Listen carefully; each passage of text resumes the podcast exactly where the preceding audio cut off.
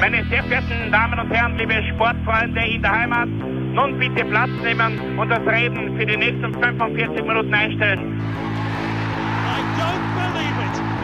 David Beckham scores the goal to take England all the way to the World Cup finals.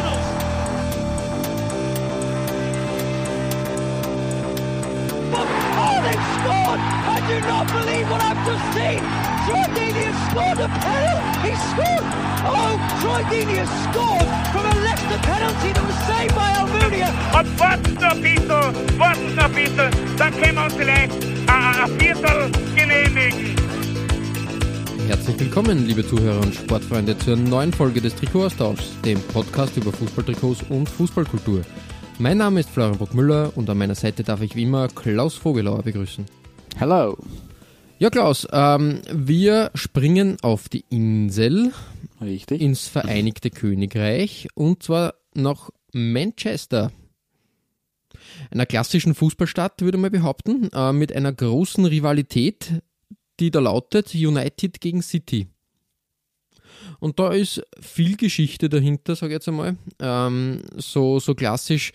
Ähm, man muss ja sagen, ähm, so über die Jahrzehnte und Jahrhunderte, muss man ja, ja wirklich schon sagen, bei, bei britischen Vereinen, da haben innerhalb des Vereins schon sehr viele Transformationen begonnen und, und, ähm, und, und äh, stattgefunden. Man muss jetzt sagen, äh, lange Zeit war Man United das große Hassobjekt der Man City-Fans, weil Man United sie verkauft hat an, an böse, böse äh, Kapitalisten, die den Fußball nicht, nicht schätzen und, und, und ehren.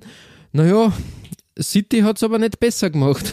City war immer so das St. Pauli äh, von Manchester sozusagen und äh, United war ein bisschen der HSV, wenn man so vergleichen will. Ja, von richtig. Der Äh, ist ein Ausrichtung guter- her. City war ein immer so der Ver- Independent Club. Genau, also ein Eigentlich. guter Vergleich, aber irgendwie dieses, dieses ähm, Image ist auch schon passé, ähm, nachdem ähm, bei City ja jetzt auch große Investoren am Ruder sind und den Verein längst zu einem Global Player da mutiert, äh, um, umformiert haben. So ist Ähm, man muss halt dazu sagen, äh, wir haben uns wieder aufgesplittet. Ähm, Du übernimmst Man City, ich übernehme Man United. Dieses Mal war es ein bisschen schwierig, weil ich glaube, wir sind beide keine großen Man United-Fans. das ist richtig. Also danke fürs Übernehmen. Ich möchte Das nur kurz meine, meine. Anekdoten zu Man City ähm, ähm, da, da hinzufügen. Wie du schon richtig gesagt hast, war Man City für mich ähm, eine Zeit lang halt dieses, wie du, ja, das St. Pauli des britischen Fußballs, ein bisschen so die Working Class und war natürlich auch für mich als Musikfan. Ähm, es hat ein Titelfoto, glaube ich, auf dem NME, auf, auf dem New Musical Express äh, mit den Gallagher-Brüdern im im äh, Man City Trikot von Kappa gegeben und da war das halt, okay, d- das ist mein Verein, das verbindet Fußball mit, äh, mit Brit in Klammern, also Rock einfach grundsätzlich und das ist so eine Rock-Attitude. Und die Gallaghers, ähm, obwohl die Gallaghers zerstritten sind bis heute, die beiden Brüder, ähm, Man City-Fans sind sie immer noch. Und ähm, es gibt tausende von Videos, wo, ähm, wo ähm, Liam, der Wortakrobat, sage ich jetzt einmal, bestätigt, ähm, äh, was, er, was er in seinem Leben hasst. Und, also, und das gibt es halt nur eins, Man United. Und, und auch in einem Interview sagt er, ähm, sein Lieblingsjahrzehnt sind eigentlich die 90er, weil da eben Oasis so groß geworden sind und da eigentlich klar wurde, was er, er in, in seinem Leben da einfach bewirken kann mit Rock'n'Roll. Und dann sagt er als, als Beinote, nur Man United hat ihm dieses Jahrzehnt verpfuscht, weil da waren sie so wirklich erfolgreich. Ja, das ist richtig. ist irgendwie natürlich unglücklich gelaufen, so gesehen. Aber dazu mehr äh, später. Ähm, starten also wir mit deiner kurz- Nummer, Nummer 5 und ich wollte gerade sagen, du wirst Genau. vorher wieder äh, einen kleinen Epilog haben, sozusagen. So ist es. Du kennst mich. Es geht nicht ohne ein paar oder ein paar viele Worte über den Verein ab, über den, ich- äh, über den ich heute quasi die Trikots äh, hervorzaubere. Was man dazu sagen muss, ähm, es, die Gallagher-Brüder, also Oasis hat ja auch äh, im, im City of Manchester Stadium äh, Konzerte gegeben. Ähm, und äh, natürlich, wenn er, wo dann Konzerte in Manchester äh, oder auch woanders, es war glaube ich in Wembley haben sie es auch äh, gehabt, ähm, äh, war, dann, dann ist immer irgendwann angestimmt worden vom Liam äh, der Gesang mit den Fans, Who the fuck are Man United, das hat irgendwie auch Ja. dazugehört. Aber ja, ähm, beginnen wir beim, Anfang und arbeiten wir uns dann vor bis zum Who the Fuck Amen United. Vielleicht muss es piepsen, wenn man das nicht verwenden darf, aber. Uh, ja. Nein, geht gerade noch so werden durch. wir sehen, geht, geht gerade noch okay. Aber wie gesagt, ich werde dann schließen mit, mit den Gallaghers oder ja. Aber begonnen hat eigentlich alles im Jahr 1880, wie so oft bei einem Englisch, bei den englischen Vereinen, äh, geht die Geschichte weit zurück. Äh, und in diesem Jahr hat das heutige City als West Gordon St. Marks oder kurz Gordon FC äh, begonnen. Mhm. Äh, ab 1887 hat man dann unter dem Namen Ardwick FC gespielt und ist anschließend in die Hyde Road umgezogen stadiontechnisch oder platztechnisch. 1892, also noch fünf Jahre später, ist der Club aus dem, Manchesters, aus dem manchesterianischen Osten dann der Football League beigetreten, beziehungsweise der, der zweiten Liga, der Second Division. Ähm, und 1894 schließlich ist der endgültige Name Manchester City FC entstanden. Äh, nur zehn Jahre später haben die Sky Blues schon ihren ersten Titel geholt, das war relativ früh. Ähm, sie haben den FA Cup gewonnen gegen die Bolton Wanderers. Im Übrigen ein Verein, der erst noch kürzlich um seine Existenz bangen musste.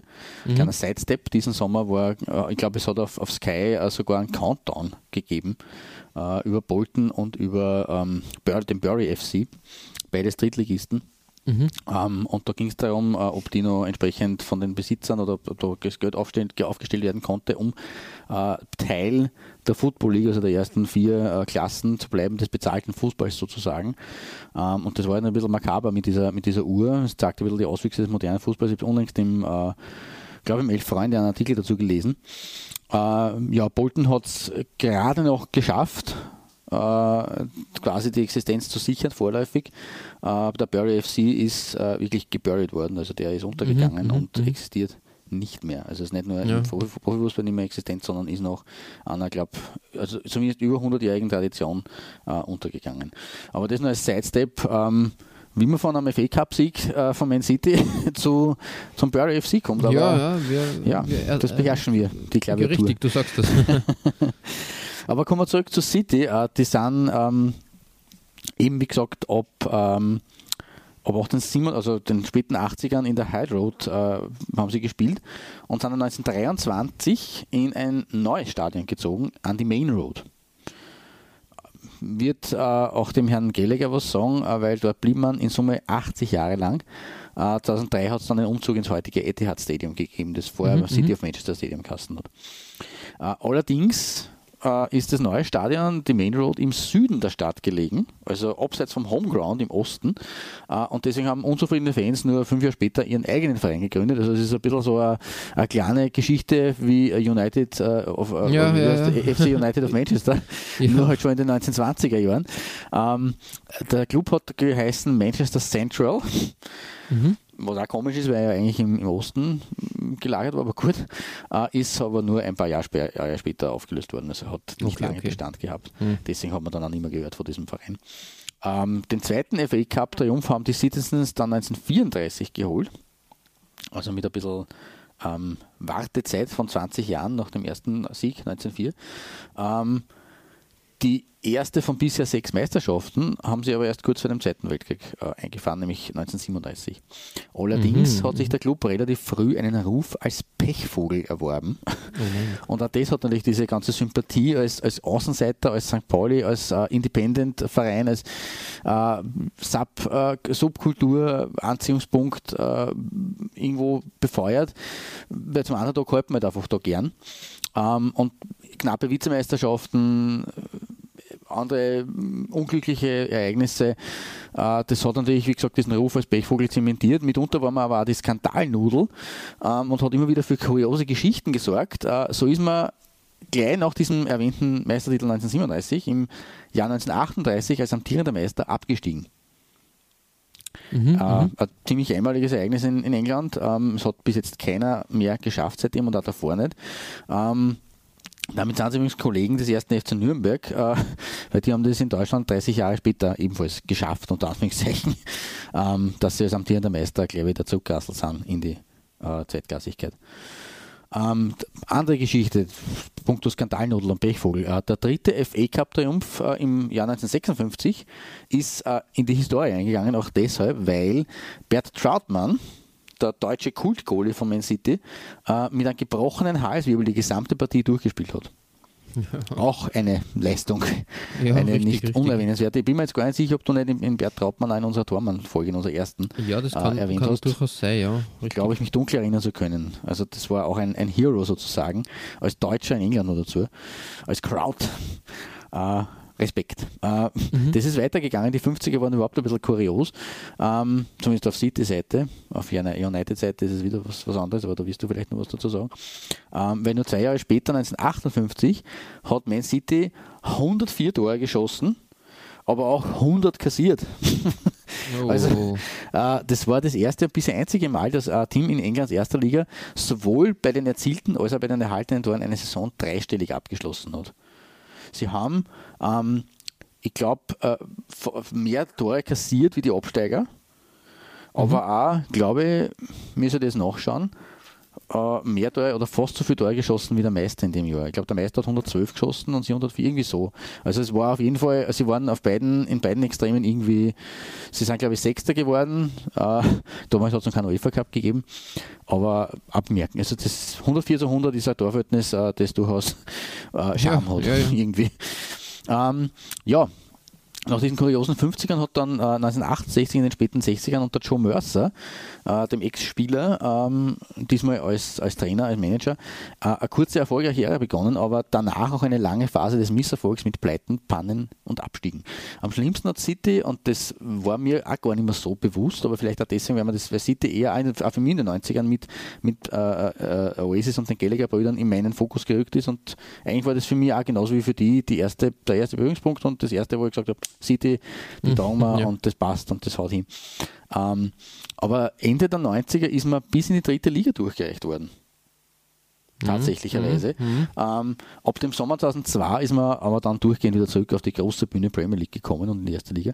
Äh, und seit der Übernahme, du hast es anges- an- angesprochen schon, durch die Scheichs aus Abu Dhabi, ist man ja plötzlich nicht mehr der ewig bemitleidete Außenseiter und Pechvogel, sondern eher das wohl meistgehasste Team der Premier League. Kann man fast so sagen mittlerweile. Also der Underdog, der sympathische, hat eigentlich zum, zum irgendwo, also vor allem für Jüngere, die es halt noch nicht so mitgekriegt haben, ist es sowieso ein Hassobjekt, aber auch für, für ältere äh, Sympathisanten, weil Fans, weiß nicht, wie wie das wird, werden, werden auch natürlich jetzt froh sein, dass sie Erfolg haben. Aber für ältere Sympathisanten auch jetzt irgendwo so ein bisschen City, puh, schwierig. Ähm, aber dafür hat man jetzt auch eine gewisse Siegermentalität erhalten, im Gegensatz zum Pechvogel-Dasein vorher. Äh, zum Beispiel 2011, 2012 hat man äh, ein sicher Titelrennen geliefert mit eben Man United. Ich weiß nicht, ob du da was sagen willst, weil sonst äh, möchte ich dann nicht vorgreifen. Nein, nein, dann mach nur, mach nur. Okay.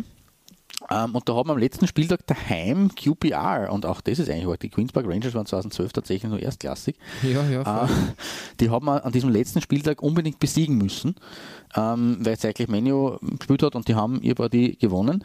Daher musste man auch gewinnen, um quasi den, den äh, Vorsprung vor Platz 1 zu verteidigen. Und ja, irgendwie waren wir in Minute 90 aber 1 zu 2 zurück. Und hat dann schlicht und einfach in der Nachspielzeit zwei Tore geschossen und 3 zu 2 gewonnen und ist damit Meister geworden. Also diese Mentalität haben sie mittlerweile, diese, dieses, die, den Bayern-Dusel, wie man es vielleicht auch bezeichnen mag, in deutschen Landen, ähm, um, um eben erfolgreich zu sein. In der 91. und 95. glaube ich, glaube, es war eine der letzten Aktionen, dieses 3 zu 2, mit dem dann wirklich der Titel fix war, weil äh, Unentschieden hätte ja auch nicht gereicht.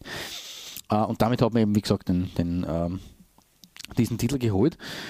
Ähm, Ob es nicht sogar die 96. Minute war, weil die Zahl 6 ist sowieso äh, derzeit, wir haben im Sommer oder im Herbst 2019 im Etihad Stadium allgegenwärtig, weil Man City ist mittlerweile sechsfacher Meister, sechsfacher FA Cup-Sieger, sechsfacher Liga-Pokalsieger und sechsfacher Community Shield-Gewinner. Ja, Also ziemlich magisch eigentlich, alles mit, mit äh, sechs, sechs äh, Siegen sozusagen. Äh, die Fans von Man City, und auch da muss man, das muss man auch dazu sagen, sind ein Ausbund an Treue, weil selbst in der dritten Liga sind sage und schreibe 32.000 Leute gekommen an die Main Road. hm, Ausverkauft. Kann auch nicht so, Ja, richtig, richtig. Ähm, so, so viele Drittligisten, muss ich behaupten eigentlich. Ich stark, nicht, stark. Kaiserslautern ist momentan sagen, ich glaube aber auch nicht mehr. Mm, Also so gesehen- ich wollte gerade sagen, in der österreichischen Bundesliga äh, findet sowas nicht einmal statt. Ja, das ist richtig. Also respektabel und die City-Fans, wie gesagt, sind da sehr treu. Und auch die Fankultur natürlich und die Chöre sind top. Äh, da muss ich nur erwähnen, weil ich es so lustig finde, einer der Gesänge äh, des, äh, der Fantribüne äh, hat in den späten 80ern aus dem Spieler Imre Varadi einen Imre Banana gemacht, äh, worauf die Zuschauer begonnen haben, mit aufblasbaren Objekten, vor allem mit Bananen ins Stadion zu kommen. Das Okay. ist was, wo, wo du vielleicht eher sagst, hm, komisch. Schwierig, ja. Deine persönlichen Vorlieben trifft es wahrscheinlich auch nicht. Ähm, aber eine kuriose Geschichte auf jeden Fall. Äh, das ist dann irgendwann mal wieder vergessen worden, aber immer Banana ist da eine Legende. Äh, unter den Fans sind aber viele Prominente natürlich, vor allem aus dem Musikbusiness und allen voran natürlich die Gallagher Brüder, aber auch Ex-Sänger Jason Orange. Ähm, Jackie Chan ist mein City-Fan. Ähm, Ex-James Bond Timothy Dalton. Oder der ehemalige Boxer Ricky the Hitman Hatton. Mir sagt Na, nichts, aber dürfte bekannt sein. Ähm, bei Boxkämpfen hat der Hatton übrigens den Ring äh, immer zum bekanntesten Vereinslied von Man City, nämlich Blue Moon, betreten. Mhm, mhm. Also auch so eine Referenz quasi auf die, auf die Citizens. Aber die Farbe Blau ist nicht die einzige, die eine Rolle spielt auf den Man City Trikots und damit leite ich schwungvoll über zu meiner Nummer 5 und zu meinem ersten Trikot. Ja, die ersten äh, Gartentrikots sind ja bekannt und auch als Retro-Shirts immer wieder aufgelegt worden. Weißes Kreuz auf schwarz und äh, schwarz war ja in der Vergangenheit immer wieder äh, sehr präsent. Kann man durchaus auch als Hommage an die Anfänge und Ursprünge äh, sehen. Ähm, aus dem aktuellen Jahrzehnt habe ich dazu ein sehr ähm, tolles Trikot hervorgezaubert. Ich glaube, äh, schwarz ist ja sowieso immer gut. Ähm, es ist natürlich jetzt nicht im, um kein Heimtrikot, aber ähm, ich glaube, bei dir äh, kann man mit Schwarz immer punkten. Ja. Ähm, und es geht da um das äh, äh, das Euro Away Trikot von 2012, 2013. Äh, ein, ein Trikot in äh, Schwarz, Shadow Stripe Effekt oder eher schwarz-gräulich, dunkelgräulich, gestreift, längs gestreift, ähm, mit dem äh, sowohl Sponsor als auch Ausrüster, äh, genau, sowohl Brustsponsor als auch Ausrüster, als auch äh, Wappen, das damals noch das alte Wappen war, ähm, im Hellblau gehalten. Es wirkt dadurch ein bisschen spooky, aber auch sehr, ja, es hat irgendwie einen, einen tollen Effekt eigentlich, macht einen tollen Effekt damit. Ähm, die hellblauen äh, Bünde dann an den Ärmeln dezent, aber auch passen, runden das Ganze super ab äh, und der schwarze Rundgang ist sowieso klassisch.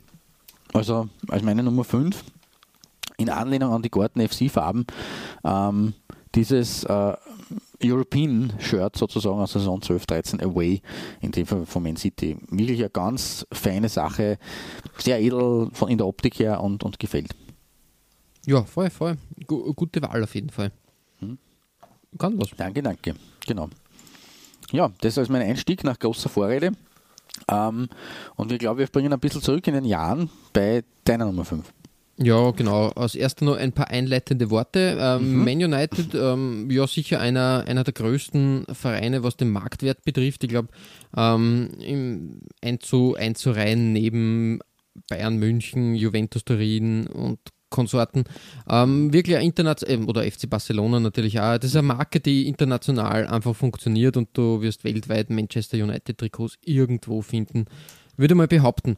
Ähm, der Verein selbst ähm, ist gegründet worden 1878 als Newton Heath ähm, FC ähm, äh, oder äh, Newton Heath Lancashire äh, äh, and Yorkshire Railway äh, Football Club, äh, so war das glaube ich. Also quasi ein Arbeiterclub sogar. In- Eisenbahnerclub. ja, Eisenbahnerclub, wie du richtig sagst, ein, wie das bei uns in Österreich gesagt wird. Ähm, und das ist ähm, Newton Heath ist ein, ein Ortteil, äh, ein Ortsteil von ähm, Manchester. Da hat man dann einfach angefangen, Fußball zu spielen, wie so oft. Ähm, das ist eigentlich, eh, wie soll man sagen, der typische Way of, ähm, wie sagt man? Way of, Way of- äh, of British way of life, oder? Ja, so richtig, wie, wie, wie halt, genau richtig, wie, wie Vereine sie gründen sie, haben irgendwie einen Arbeiter- Also, oder Studenten-Background und Mhm, genau. irgendwie in diesem Fall 1902 hat man sie äh, in Manchester United umbenannt. Mhm. Ja, ähm, man hat eigentlich immer, immer ähm, zum, ähm, zum ähm, oberen Drittel, äh, sage ich jetzt mal, ähm, in, also man war in der ersten und zweiten Liga. Ich glaube, einen Abstieg in die Third Division hat man damals äh, in den 30er Jahren verhindern können. Ähm, so richtig erfolgreich ist es aber erst ähm, nach dem Zweiten Weltkrieg losgegangen, als ein gewisser Matt Busby übernommen hat. Ja, der Ein, berühmte. genau, ein großer Trainer, der Manchester United da wirklich zu, ähm, zu einem, ja, wie soll man sagen, äh, zu einer internationalen Mannschaft mit Klasse geformt hat. Dementsprechend hat sie Man United dann den Spitznamen die Busby Babes ähm, eingehandelt. Und äh, ja, wirklich ein, ein Trainer, der die Mannschaft bis, also quasi auch äh, aus, aus der Historie heraus geprägt hat und bis heute zu einer Ikone des Vereins zählt, kann man wirklich so sagen. Ja. Ähm, leider hat dieser äh, Matt Busby auch ähm, eine der größten Tragödien der Vereinsgeschichte miterleben müssen. Nämlich am 6. Februar ist die Mannschaft von einem Europacup-Spiel, glaube ich, gegen Belgrad ähm, nach Hause geflogen und ähm, man hat äh, eine Zwischenlandung in, in München einlegen müssen. Und ähm, das Wetter war sehr schlecht, es war Schneesturm und die Maschine ist verunglückt. Und dabei sind acht Spieler ähm, ums Leben gekommen. Äh, zwei haben wirklich ähm, äh, extrem schwere Verletzungen äh, erlitten und haben dabei ihre Karriere, also dadurch ihre äh, Karriere beenden müssen. Und das war halt, ähm, ich glaube, drei weitere Spieler sind zwei Wochen nach dem Absturz dann ähm, dann äh, verstorben im Krankenhaus. Äh, auch ein gewisser Duncan Edwards, der war zum damaligen Zeitpunkt das größte englische Talent. Und ähm, hat Experten haben gemeint, dass er wirklich zum größten englischen Spieler überhaupt werden hätte können. Also wirklich eine sehr tragische Sache. Ähm, unter den Verletzten waren auch ähm, der Bobby Charlton ähm, und der Harry Gregg. Und dieser Harry Gregg war, ähm, wie soll man sagen, ganz, hat sich besonders hervorgetan. Der hat nämlich, obwohl er sehr schwer verletzt war, bei der Bergung der Verletzten nach dem Unglück äh, geholfen. Ja, Große, ähm, große Leistung eigentlich. Richtig, ja.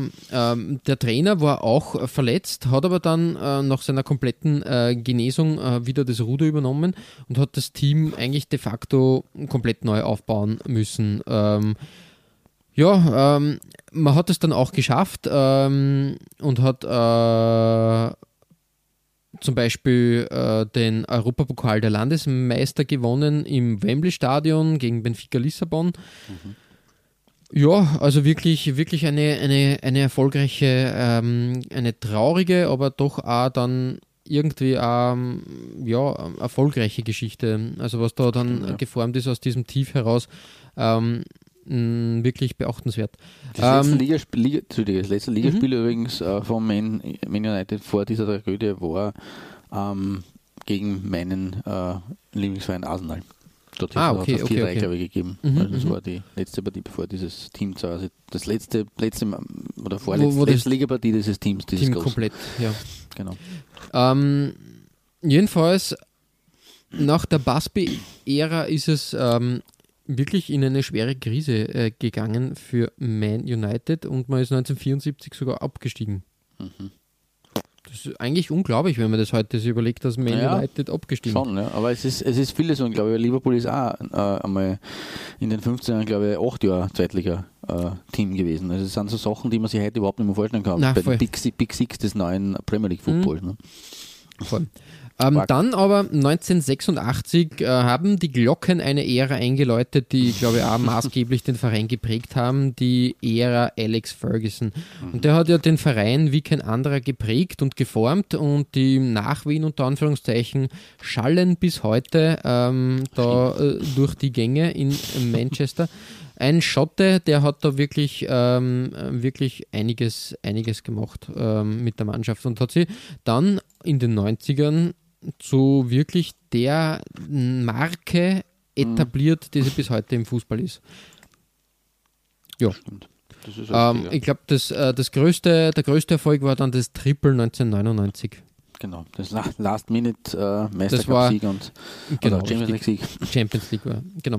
Genau. ähm, äh, bei meiner Nummer 5 ähm, äh, schlittern wir quasi in die äh, Frühphase der Ära äh, Ferguson, Mhm. nämlich äh, in, in das Jahr 1990. Ähm, 1990 äh, war Adidas am Ruder und Adidas war ja in Anfang der 90er Jahre ein, ja wirklich das, äh, das Ding, was äh, Designs da betroffen haben. Und ich habe mich entschieden für ein Design, was ja auch bekannt ist. Ähm, Das ist nämlich dann wieder aufgelegt worden, aber in einer schwarzen Fassung, wie äh, Adidas wieder das Ruder von Nike übernommen hat. Ähm, ja, ich nenne es das kanadische Ahorn-Design, in dem Fall aber in blau gehalten, weil irgendwie diese, diese Spitzen ein bisschen wie ein Ahorn aus, ein Ja, Ahornblatt ausschauen. Und ähm, das irgendwie sie diagonal drüber zieht, es ist halt wirklich ein arges Muster irgendwie. Viele sagen, es ist äh, sehr hässlich. Ich finde aber trotzdem, es, es haut irgendwas. Es hat auch diese, diese typische End 80er, Anfang 90er Jahre Ja, Farbgebung, diese, absolut, dieses äh, gefadete Blau. Das äh, gefällt mir sehr gut und das ist halt was Besonderes. Und auch mit Sharp, dem klassischen äh, Sponsor auf der Brust, ist das echt ein, ein tolles, tolles Trikot und Da- dieses Away-Trikot immer- gibt einiges her. Kommt immer Eric Cantona von mein geistiges Auge, wenn ich Sharp sehe, irgendwie. Der Kung Fu Cantona. Ja, richtig. Ähm, dazu mehr dann auf meiner Nummer 4. Wir besprechen aber jetzt äh, deine Nummer 4 äh, und da wird's, ähm, geht's in die, ähm, wie sagt man, in die, in die wilden 70er. Ja, frei nach der Serie. Ja, genau. Ähm, ja, weil eine große Phase für Man City, ja, wie schon ein bisschen angedeutet, mit dem Wiederaufstieg 1966 begonnen hat und äh, am Ende der 60er dann äh, wirklich kulminiert ist. Äh, Meisterschaft 1968, FA Cup Sieg 1969 und dann gleich zwei Titel im Jahr 1970. Also vier Titel in drei Jahren. Ähm, und bei den letzten drei ist das City-Team jeweils im rot-schwarzen Auswärtsjersey auf den Rasen gelaufen. Sowohl in Wien, beim bisher einzigen Europacup-Sieg für die Sky Blues, ähm, den Cup, der Cup-Sieg haben sie nämlich gegen Gornik Schapsche aus Polen gewonnen im Happel-Stadion, also im damaligen Prater-Stadion. Ähm, und auch neun Tage später im Ligapokal. Und äh, dieses Shirt habe ich da eigentlich äh, auf meiner Nummer 4 platziert, weil man sieht League Cup Final 1970. Ähm, und dieses Heimshirt habe ich auf meine 4 gestellt und hinter der Farbkombi verbirgt sich auch eine Idee. Äh, der legendäre Co-Trainer von John Mercer, Malcolm Allison, ähm, eine wirkliche Legende, hat dieses Away-Kit nämlich erfunden, weil er damit dem Erfolg, dem Stil und dem Trikotdesign von Milan nacheifern wollte. Dieses rot-schwarz gestreifte ist eine Reminiszenz an den AC Mailand. Und das dürfte geklappt haben. Ähm, ja. weil, ja, sie haben gewonnen und gewonnen. Ähm, und die tollen Jahre mit diesem Auswärtskit haben dafür gesorgt, dass Rot-Schwarz bis heute eigentlich gern als zweites oder drittes äh, Dress verwendet wird. Äh, und wenn man sich dieses klassisch äh, stylische Trikot ansieht, dann kann man das eigentlich nur gut heißen. Ich habe eines äh, in Rot-Schwarz in meinem Besitz, das ist äh, mit Weinrot-Schwarz versehen, äh, das ha- hast du mir vermacht sozusagen, Ja, ähm, ja. In, aus der, aus der Le Coq Sportiv-Phase. Ähm, ganz, ganz toll. Also diese Rot-Schwarz-Kombi hat auch einen Background, einen, einen, einen, einen kreativen oder einen, ähm, wie soll man sagen, eine Anleihe eben an, an, an im italienischen äh, Superclub Milan und äh, wirkt aber eben halt noch immer nach bei Man City und gefällt. Also in dieser Ja, klassischen voll, voll, voll. Das, Schlichtheit. das kann, kann was. Da bin ich ganz bei dir. Genau. Äh, man muss fernab von irgendwelchen, ähm, ähm, wie soll man sagen, ähm, Positionen, ob man jetzt in welcher, welchen Verein in Manchester man toll findet oder ob man überhaupt keinen Verein in Manchester, Manchester toll findet. Ähm, Trikots gibt schon immer sehr gute und vor allem Ja, bei, bei ja. Man, Man City auch sehr viele Ausrüster im Laufe der, der Mhm. Zeit einfach. Das war bei Man U jetzt nicht der Fall, aber trotzdem auch wirklich ähm, designtechnisch ist da viel passiert. Ja, definitiv. Genau, und deswegen Hut ab, Chapeau für City. Und wir hüpfen wieder und hüpfen jetzt äh, aus den wilden 70ern in die nicht weniger wilden 90er zurück. Ja, richtig. Ähm, ähm, wenn man es im Man United so hernimmt, hat es immer prägende Phasen gegeben. Äh, ich würde mal sagen, äh, in den 80ern waren, also jetzt designtechnisch war das Adidas klarerweise, aber die 90er und die frühen Nullerjahre waren klar in Umbro-Hand. Und Genau. Umbro war halt wirklich, also Man United und Umbro, das ist Hand in Hand gegangen und ähm, da sind wirklich tolle Trikots entstanden.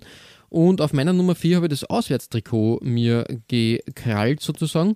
Ein schwarzes Trikot, ähm, wirklich eine Schönheit mit so blau-violett, ich weiß nicht, das ist ein sehr Ja, schwieriger schwierig, ja. Farbton. Ähm, aber die Das Applikation an das, an das Dortmund Away-Shirt Anfang der 90er, oder? Dieses Orge, ähm, Ja, ja, was- ja, Wo richtig, sie gegen Dresden richtig. gespielt haben damit. Richtig, aber eine sehr kräftige Konträrfarbe, möchte ich sagen. Also wirklich da äh, zum Ak Akzente setzen. Trotzdem ähm, sehr edel durch die goldgelben äh, Details, wie zum Beispiel Sharp als, als Logo mhm. und jetzt zum Beispiel ähm, die Umbro-Raute, das Vereinslogo, alles äh, dabei.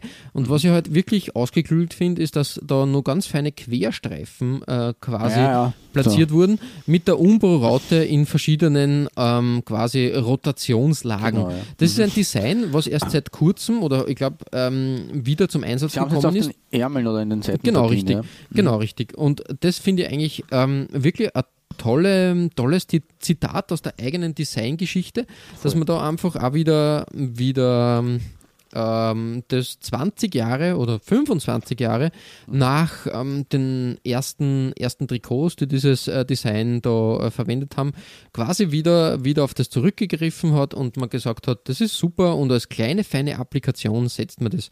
Das ist quasi genau. der Großvater von diesem Design. und äh, wir haben es so, schon gesagt, Eric Cantona äh, hat auch in diesem Trikot gespielt. Mhm. Ähm, der Franzose ist 1992 nach Manchester äh, gekommen und war dort sowas wie eine Kultfigur am, ja, vom, vom Beginn an. Man hat ihm, ja, wie man immer so schön sagt, er war ein Enfant terrible, aber er war halt einfach, ähm, glaube ich, auch die, das Aushängeschild, was den, den Erfolg dann irgendwie auch gefestigt hat für, für Manchester United einfach, weil, weil da war plötzlich ein, ein verrückter Franzose, der hat das Ganze, wenn er jetzt nicht unbedingt Kung-Fu-Kicks verteilt hat, ähm, ich glaube, der Kung-Fu-Kick hat ihm ja, glaube ich, neun Monate ah. oder acht Monate ähm, Strafpause äh, da, also Sperre quasi aufgebrummt. Ähm, aber der war halt auch Entertainment und das war halt, da, da, da hast du guten Fußball gesehen. Mhm. Und zusätzlich halt ein, ein Aushängeschild, der, der mit, äh, mit der Mannschaft oder mit den Fans gejubelt hat und sie da identifizieren hat können. Das ist ganz, glaube ich, enorm wichtig gewesen auch. Und hat den Aufschwung da, ähm, da ja, äh, mit, mit los, losgetreten, im was, ja, Kung Fu Kick mäßig sozusagen. und natürlich, ich glaube auch ein interessanter Lehrmeister für die junge Generation, die rund um David Beckham da schon beim Verein tätig war. Mhm. Ich glaube, mit, mit, diesem, mit diesem Aushängeschild oder mit dieser Galionsfigur haben sie sich so richtig formen können. Und ich vielleicht auch äh, weiß nicht, wie, wie man sagen soll, äh, vielleicht war das auch notwendig, dass du so, so einen, einen Exzentriker da gehabt hast.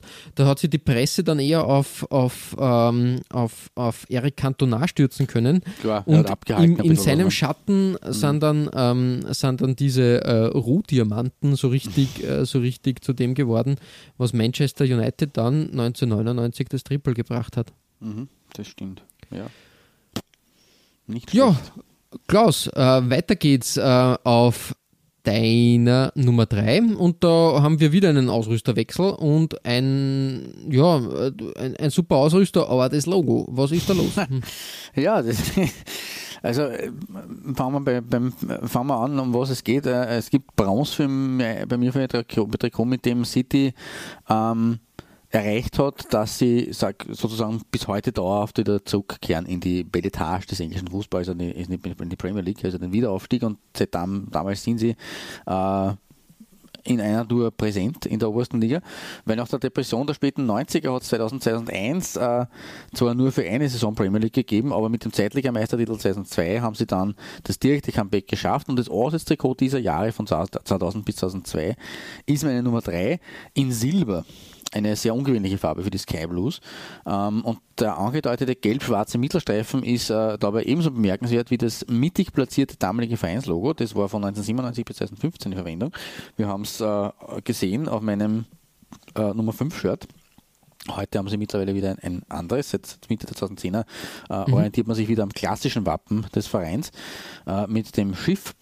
Äh, am auffälligsten ist aber, wie du schon äh, angesprochen hast, äh, wahrscheinlich der Ausrüster, weil Le Coq Sportif ist da mittig platziert und äh, als Schrift in einem dunklen Kasten.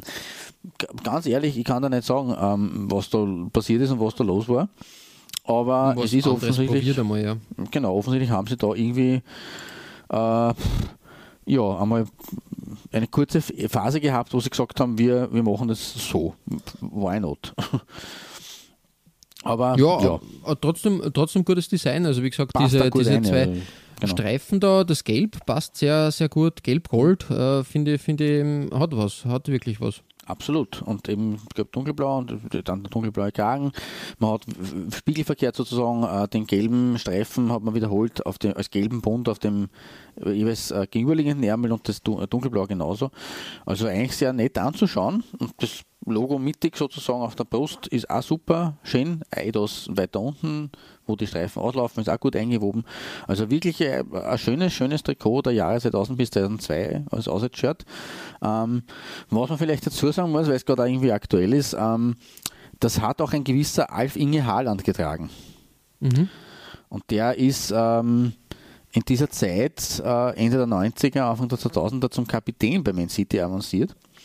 Und ähm, ist 2000, 2001 äh, ähm, hat es ein sehr folgenschweres Zusammentreffen gegeben mit einem gewissen Roy Keane, seines Okay. Zeichens Man United Star. Ähm, es ist im Jahr 1997 ein äh, Disput der beiden äh, vorausgegangen. Ähm, äh, Keane hat im Spiel zwischen Menu und Leeds äh, Holland mit einem Tackling stoppen wollen. Sich bei dem Versuch aber selbst einen Kreuzbandriss zugezogen und ist dann verletzungsbedingt äh, für ein Dreivierteljahr ausgefallen. Äh, und der Haaland ist bei der Attacke unverletzt geblieben und hat sich anschließend über den verletzt am Boden liegenden Ken gebeugt und hat ihn beschuldigt, eine Verletzung vorzutäuschen, äh, um keine Bestrafung für die rüde Attacke zu erhalten. Ähm, das war die Vorgeschichte und äh, man findet es auch auf YouTube auch als Video und das ist Ja. keine Sache für schwache Nerven. Das möchte Ja, sagen. vorausschicken. ähm, äh, don't do this at home und äh, ja, Danger, Warning, was auch immer. Also bevor man sich das anschaut, mo- sollte man wissen, was man sich da anschaut, weil es ist am 21. April 2001 ähm, zum Derby zwischen Man City und United gekommen und ähm, fünf Minuten vor Spielende hat äh, Keane den gerade Ball wegschlagenden Haaland per gestrecktem Fuß gefault. Ähm, das Foul ist äh, fürs erste als Revanche gewertet worden. Äh, Keane hat eine drei Spielsperre bekommen. Äh, Im August 2002 und wenn man sich das Video anschaut, wie gesagt, kann man sich auf YouTube geben, äh, hat dann der Keane seine Autobiografie äh, veröffentlicht.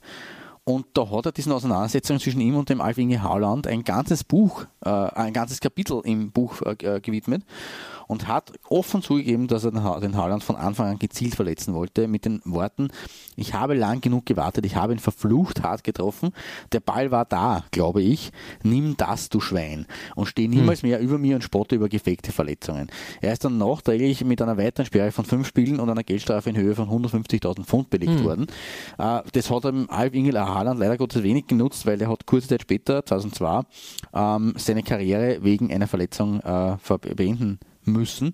Ähm, ja, warum ich die Geschichte erzähle, ist, äh, dieser Alf Inge Haaland war der Vater des derzeit für Furore sorgenden Salzburg-Spielers Erik äh, Braut, Erling Braut Haaland. Hat bei City damals eine, eigentlich eine, eine glänzende Perspektive gehabt und eine, eine, eine gute Karriere hingelegt. Und äh, ja, dieses berühmte Foul hat irgendwo ein bisschen so den, das Karriereende quasi eingeleitet. In diesem Trikot hat er also auch gespielt. Das nur Nicht um, schlecht, um überzuleiten schlecht, auf die Nummer 3. schlecht. Genau. Ja, aber genug vom Silber und vom Haaland und vom, von allen anderen Sachen zum Beginn der 2000er. Hüpfen wir wieder zurück in dein derzeit bevorzugtes Menu-Jahrzehnt, äh, das große Jahrzehnt des Vereins neben den äh, Basby, äh, der Basby-Phase natürlich. Ähm, und wir gingen eigentlich äh, ein paar Jahre zurück nur in äh, dem, äh, das Ende, die auslaufenden 90er. Genau, richtig. 1997 bis 99. Und beim Man United ist es ja genauso wie bei anderen großen Vereinen, die wir schon besprochen haben. Die Heimtrikots sind da relativ unspektakulär. Da darf man sich nicht viel erwarten, aber bei den Auswärts- und Third-Trikots und vielleicht auch bei den Special-Trikots für Europa-Pokalspiele, da findet die Musik statt, wie es so schön heißt.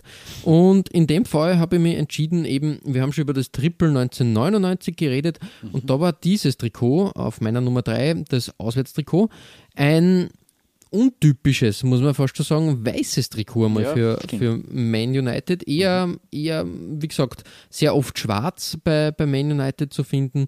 Ähm, dann auch sehr gern irgendwie Blautöne zu finden. Aber in diesem Fall war es einfach ein weißes Shirt mit schwarz und roten äh, Streifen und, und Details drauf. Und das finde ich eigentlich auch sehr gelungen. Das hat auch was Besonderes. Und vor allem mit Sharp wieder als, als Brustsponsor, also wirklich ein prägnantes ähm, äh, Markenbild, was da auf dem Trikot stattgefunden hat. Ja, definitiv. Wirklich auch die große Zeit Sharp Viewcam der, der, äh, der ähm, na, was, äh, Videorekord, also Videokameras damals, in den 90ern, da war Sharp vorne dabei und natürlich auch bei Man United. So ähnlich wie JVC oder Sega Ja. bei, bei, deiner, äh, bei deinen äh, Gunners genau. ist das natürlich auch ganz, ganz wichtig. Man United und Sharp, das passt zusammen. Und wie gesagt, diese Kombi hat doch auch was äh, Besonderes, wie gesagt, weiß und trotzdem auch die, die, die Primärfarben des Vereins da. Tolle Sache, deshalb bei mir auf der 3 und eben das Triple von 1999 haben wir schon angerissen, da war das das Auswärtstrikot. Ja, kann mich noch gut erinnern an, an, an das Shirt. Ähm, war mit diesen äh, unterschiedlichen ähm, Querstreifen ein Hingucker. Also wirklich Ja, ja, in, in, in Erinnerung geblieben und, und mit weißen Grundfarben, die sie ja zeitweise schon jetzt in der 19 auch noch ein bisschen verwendet haben, immer wieder. Aber du hast schon recht, also Blau ähm, ist da eher mehr in Verwendung für die Away-Shirts. Aber das war eine gute Sache, ja.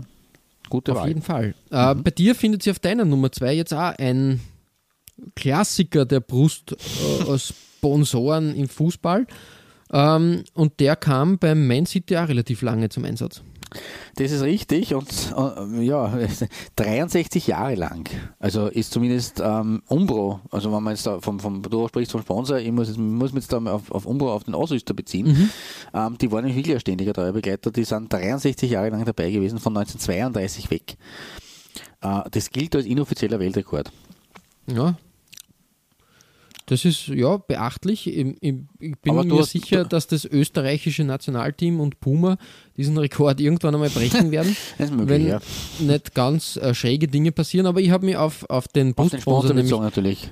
Brother, Brother, der, der. Drucker und, und Scanner und Kopierfirma. Mhm, ja, sorry, das war natürlich ein, ein Nein, nein, aber Umbro passt da. Ich finde das auch, weil Umbro, Umbro hat ja dann einen, einen Second Run dann nur bekommen, sozusagen. Ähm, Genau, nach. Nachdem, ich glaube, in den 90ern äh, dann Kappa am Ruder war und dann Le Coq Sportif und dann Reebok und dann wieder Le Coq Sportif. Dann ist es zurück 2009 zu. sind sie zurückgekehrt, genau. nach zwölf Jahren Pause für zu weitere vier genau. Jahre. Genau, und sie haben immerhin den Titel 2012 mit diesem kuriosen Titel äh, mit dem Last Minute Tor äh, Ja. mit, mit City bejubeln können. Nach dem Titel war dann wieder Sense. Also Ja, die richtig. vier richtig. Jahre, aber immerhin vier, vier Saisonen nochmal äh, runtergekurbelt. Ähm, aber wie du schon sagst, natürlich auch Brother, da kommt man jetzt eigentlich äh, nicht vorbei in einer Manchester Derby-Folge bei City, das muss man schon ganz ehrlich sagen. Also nicht nur wegen der Verbindungen mit den Gallagher äh, Brothers, die halt Brother-Shirts auch angehabt haben auf ihrem legendären Bild. Ähm, also deswegen musste eines dieser Trikots äh, mit Brother unbedingt mit rauf. Die waren doch ein paar Jahre in den 90ern Begleitung, Begleiter des Vereins. Ähm, und ja, wie gesagt, natürlich nicht so lang wie Umbro, diese 63 Jahre. Und, äh, aber trotzdem, äh, man, man muss sagen, Umbro selber hat mit in diesen langen Jahren mit dem Verein den einen oder anderen Fall in Liga 2 natürlich mitgemacht. Das, das, das tiefste Tal allerdings, und das ist äh, bemerkenswert, hat man nicht mehr gemeinsam durchschritten. Weil nach dem Abstieg 1996 hat die Partnerschaft mit der Spielzeit 96-97 in der damals äh, zweitklassigen First Division, das hat damals so geheißen, so wie jetzt in Österreich die, die erste Liga kurzzeitig so, oder einige Zeit so geheißen hat, was eigentlich paradox ist, aber gut. Ähm, also die Partnerschaft Umbro Man City hat in der First Division ihre letzte Saison erlebt, zumindest in den 90ern. Ähm, sozusagen gerade richtig, weil ein Jahr später ist, äh, hat City diese traurige Premiere erlebt, die wir bereits angesprochen haben, und ist mit Kappa, wie du auch schon richtig gesagt hast, in die dritte Liga hinuntergerasselt. Ähm, diese Abschiedssaison 96, 97 hat aber eine Combo aus Weiß und äh, dem bei den äh, Sky Blues ja auch gern verwendeten Maroon gebracht, also dieses Kastanienbraun, ähm, mit einem tollen Sash. Ähm, ich weiß nicht, ob man das als, als Sash oder als Blitz bezeichnen kann, aber doch in diesem Design. Ich würde mal sagen, eine Weiterentwicklung sogar. Genau, richtig. Also so eine Quer, äh, äh, also so eine Schräg äh, äh, äh, mit weiß im oberen Teil und dann eben den Maroon oder ja, Maroon, rötlich. Ist, Wie gesagt, das ist eigentlich ein, ein Maroon. Äh, dann nur mehr weißer Streifen und dann äh, in Maroon ausgehend. Und auch die Hose war mit so einem Streifen versehen. Ähm, ja, ein, ein großes äh, Shirt eigentlich von äh, der City-Geschichte. Auch diese weiteren äh, Streifen in die andere Richtung, Schrägstreif, äh, Schrägstreifen, äh, die man dann auf meinem zweiten Foto sieht. Die ist auf dem Spielerfoto, man die nicht so ganz aus, aber auch schön anzuschauen. Man, dass da ein bisschen so ein hellrosa, rot, hellrot Part äh, mit, mit, mitschwingt, das tut mir jetzt persönlich ein bisschen leid für die, dass ich da das unten zumute. Ja. Aber es ist, es ist dezent. Also es ist, es ist, passt eine in das Bild. Ähm, auch hier wieder, wie schon bei Le Coq Sportif vorhin, ähm, mittig platziertes Vereinslogo und äh, mittig platziert. Ein schöner Kragen, wo das Gelb von Brother nochmal mitschwingt. Also eine gelungene Mischung, muss ich sagen, äh, aus den äh, mittleren 90ern. Und äh, ja, vorläufiger Abschied von Umbro, das muss man nur mal ein bisschen feiern. Deswegen Ja, finde ich auch. Nummer Sehr, sehr gut. Sehr gut. Genau. Gefällt mir, gefällt mir. Ähm, wirklich auch so 90er Jahre Design. Das macht schon, macht schon was her. Absolut, definitiv. Ja, und Umbro ist ein Stichwort, weil Umbro finden wir auch auf deiner Nummer 2 bei Ja, United. richtig. Ähm, aber ein, ein Trikot, was für mich das Ende der 90er und das Anfang, den, den Anfang der Nullerjahre quasi besiegelt hat. Nicht nur, weil es in der Saison 99-2000 als Away-Shirt getragen wurde, aber weil es hat schon so Stilelemente gehabt, die etwas weitergegangen sind, so in die, in die Nullerjahre. Ja, ein Auswärtstrikot, auch wieder untypisch, in einem kräftigen Dunkelblau gehalten mit weißen Nadelstreifen. Schaut ungewöhnlich aus für, für Man United, aber es hat was. Wieder Sharp als, als, als Sponsor drauf, aber dieses Mal Sharp Digital, mm, ja, da finde ich diesen, diesen, diesen komischen äh, Schwung da unter Digital etwas schwierig. Sharp alleine hätte es auch getan, wie Ja. ich finde, aber trotzdem ein sehr schönes Design. Äh, die äh, Innenpartie von den Ärmeln und vom Kragen schwarz gehalten, macht das auch wieder ganz, äh, ganz äh, interessant. Und auch ein Design, ja, wo man sagen muss, okay, das ist jetzt komplett weg von der normalen Vereinslinie, oder? Ja, würde ich schon behaupten. Also mir hat das ein bisschen überrascht, diese, diese äh, Designsprache oder diese Gestaltung. Das, es schaut irgendwie total seltsam aus. Kann es nicht anders beschreiben eigentlich. Also sowohl aber die, die, die, die, die äh, Querstreifen und dieses, äh, die, die, die Blau, der Blauton, ähm, also diese schwarz-gräulichen Applikationen witzig irgendwie. Ja, richtig, richtig. Aber es war halt, wie, wie gesagt, ähm, es ist getragen worden mit einer schwarzen Hose. Das hat schon, hat schon Ah, okay. kräftig was hergegeben. Und ja, aber ich finde das ganz, äh, ganz tadellos eigentlich. Äh, wirklich, Mhm. wirklich äh, schönes Design und ja, hat irgendwas auch von so einem Rugby-Shirt fast schon, muss man Ein sagen. bisschen, ja, genau, richtig. Es, ist, es ist irgendwie, das, das, das kommt, ja, es kommt hin, weil so diese Anmutung ist nicht, ist irgendwie ein anderer Sportart, ja. Da gebe ich dir recht. Das ist deswegen so, Ja, so aber komisch. Auch wirklich, vom, äh, wirk- vom Stoff her, es ist irgendwie sehr strange. Ja, irgendwie schon, gell? aber es ist ja wirklich mal äh, etwas anderes gewesen und ähm, das schätze, schätze ich immer bei den Trikots, bei den Auswärtstrikots von Man United.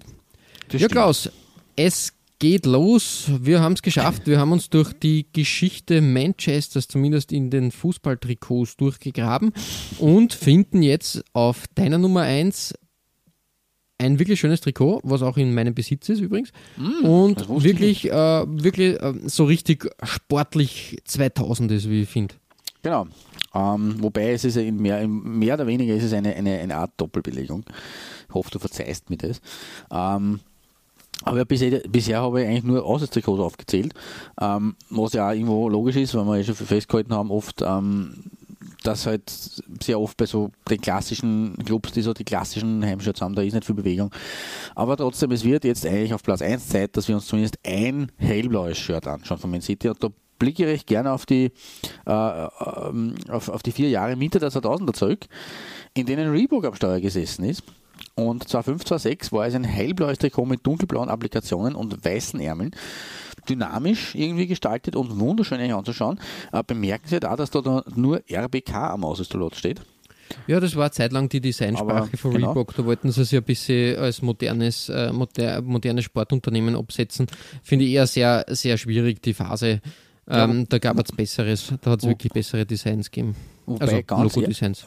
ganz ehrlich, ich finde irgendwie sehr kurios, dass am Ausshirt desselben Jahres, derselben Saison nämlich, äh, dafür nur das Logo zu sehen, also gar keine Schrift.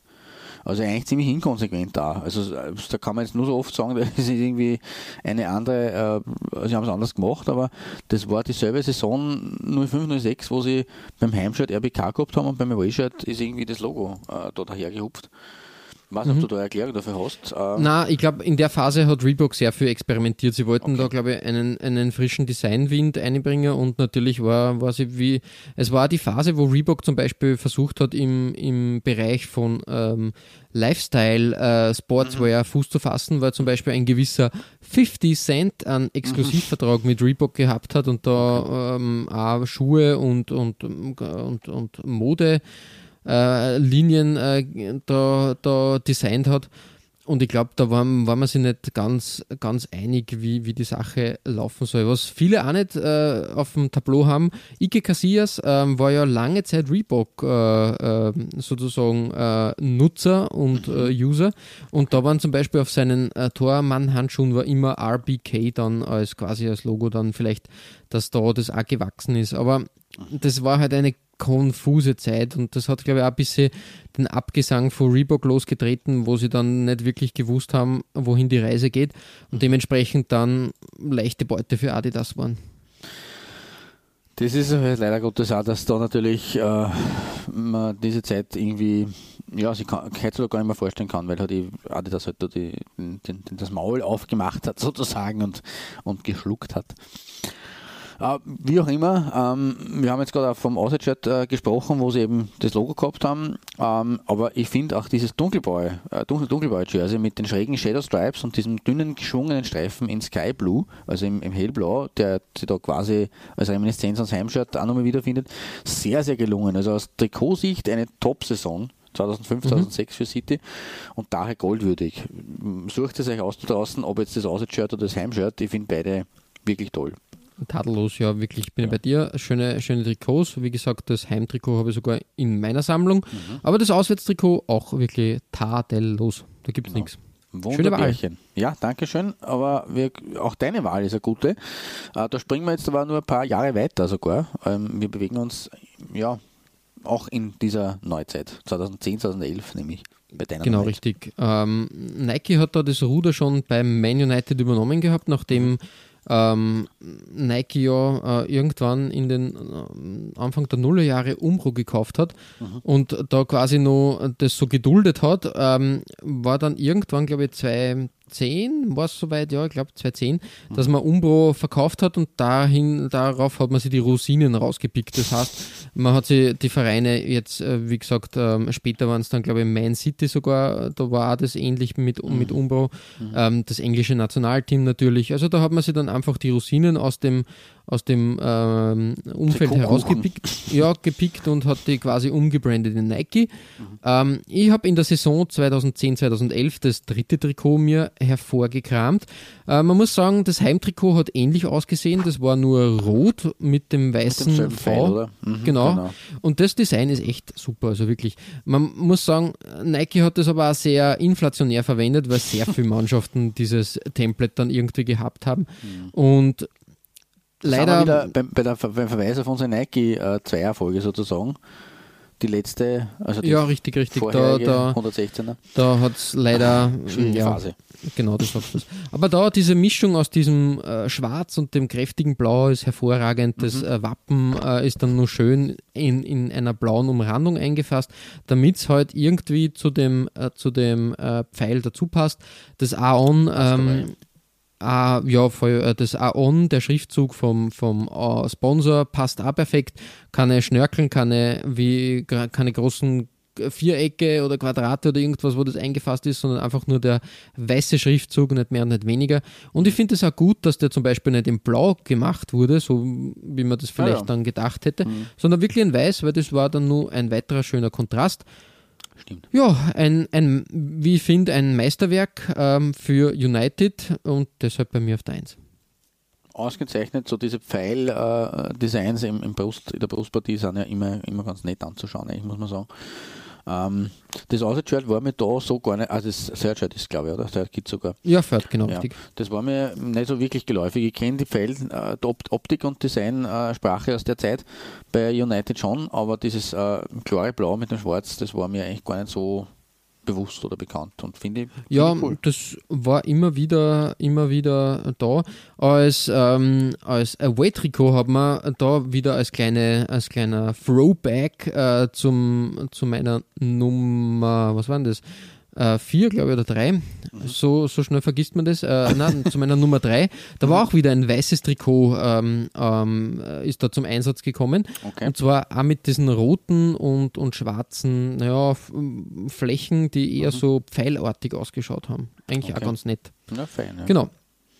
Ja, Klaus, wir beenden unseren kleinen Ausflug nach Manchester, haben Mhm. sehr viele äh, Trikots gesehen, die wirklich, äh, wirklich tadellos waren. Mhm. Und man muss sagen, war, man muss jetzt nicht, ich habe es ja schon gesagt, man muss jetzt nicht Fan äh, der Mannschaften sein, aber die Trikots, tadellos, gute Arbeit, viele. Ausrüster, schöne, schöne Arbeiten und dementsprechend äh, wirklich äh, ein gefundenes Fressen für Trikotliebhaber.